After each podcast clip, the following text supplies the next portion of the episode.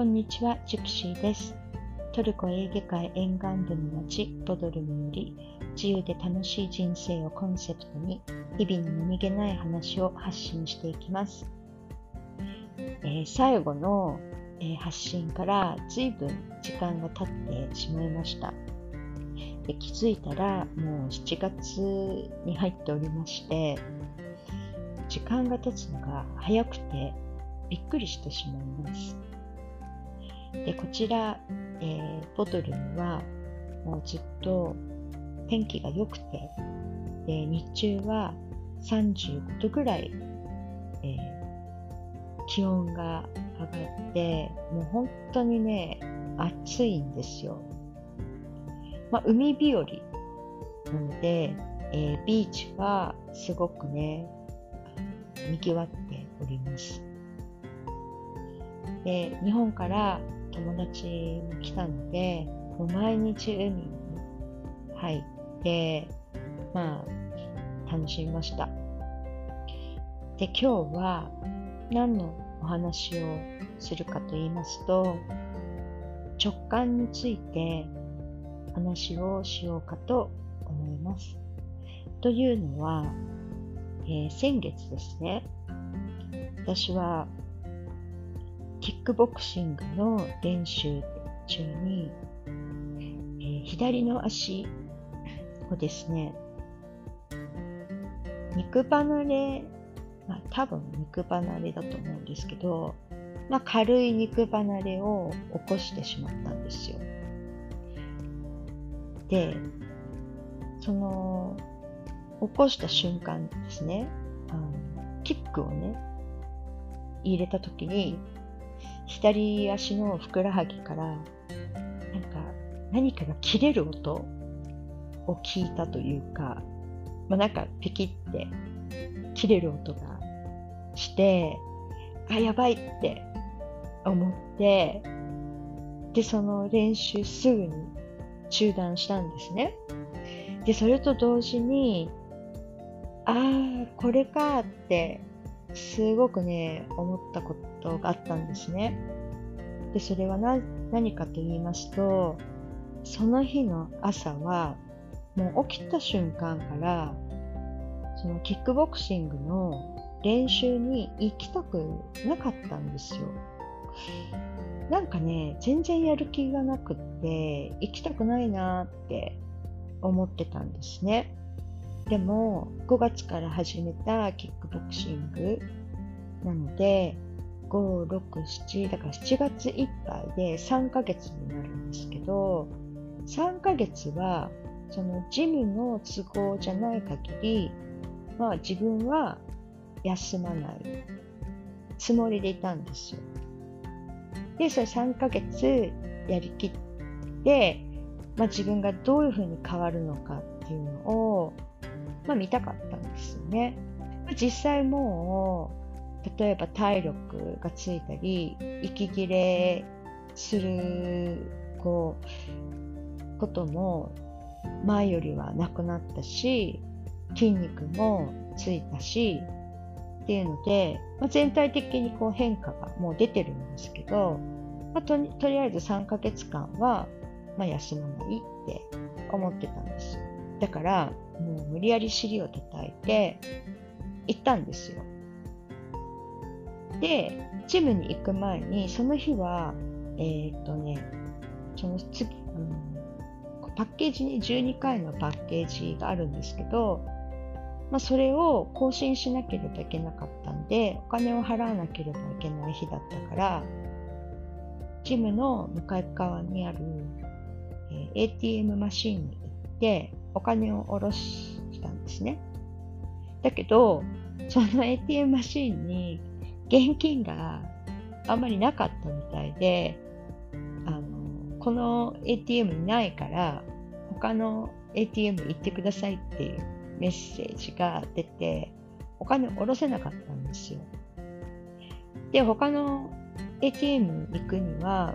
まあちょっと歩いて10分弱かかるから、もう間に合わなくなっちゃうので、あの、行かずに、まあ、ジムに行ったんですね。で、その時も一瞬、やっぱり今日休もうかなって、こう、頭の中でよぎったんですよ。お金も下ろせないし、やっぱり休もうかなって。だけど、また、いや、もうここまで来たから、まあ、とりあえず今日は練習行くっ、またその尻を叩いて行ったんですよ。で、ジムのオーナーには、あの、ちょっと今日払えないから、後で、あのお金別のところ行ってお金下ろすから、ちょっと今日今あのお金渡せないけどいいって言ったら、あ全然大丈夫だよって言ってくれて、で、まあ練習に入ったんですね、トレーニングに。で、でそれで、まあ、メイク離れを起こしたんですけど、まあ実際、えっ、ー、と、まあ準備運動も、まあいつもよりちょっと足りなかったのも事実なんですよ。というのは、その朝から行きたくないモードだったのもあって、いつもは行く前に家でもあのヨガとストレッチ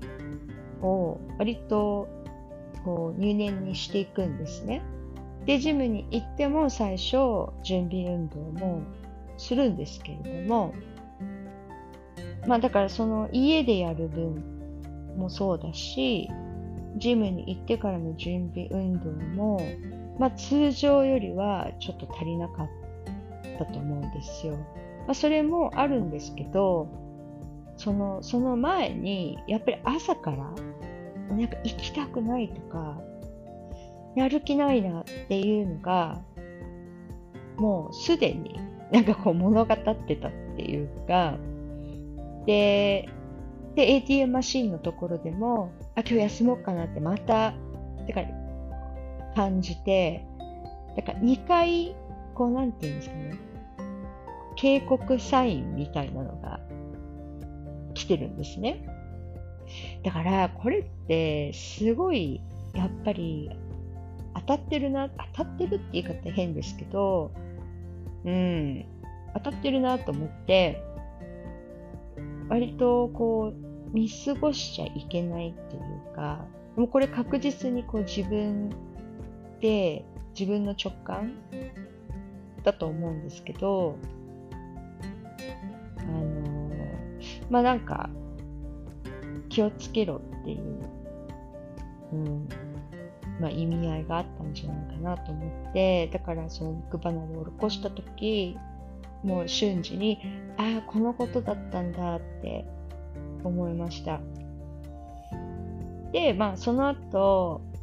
すごい運動してる人に話したら、やっぱりこう、普段からものすごい運動してる人たちも、ぱりこう、やる気がない時とか、気分乗らない時ってあるんですって。で、そういう時どうしてるかっていうと、いつもの練習の半分ぐらいに減らして、割と軽くしかやらないって言ってて、だから、まあ、次回からは行きたくないなって思って行かないんじゃなくって、まあ、そのトレーナーにちょっと今日はあんまり調子が良くないから軽めの練習にしてくださいって、まあ言えばいいのかなって思ったんですけど、うん。なので、やっぱり自分の直感って本当に正しいなって本当に思いました。うん。まあ、あの、今回のね、ことだけじゃなくっても、私、まよくあるんですよ。特に、初めて会う人で感じるもの。一番最初に感じた感覚が実はものすごく後々当たってるっていうのがわかるっていうんですかね。その、最初に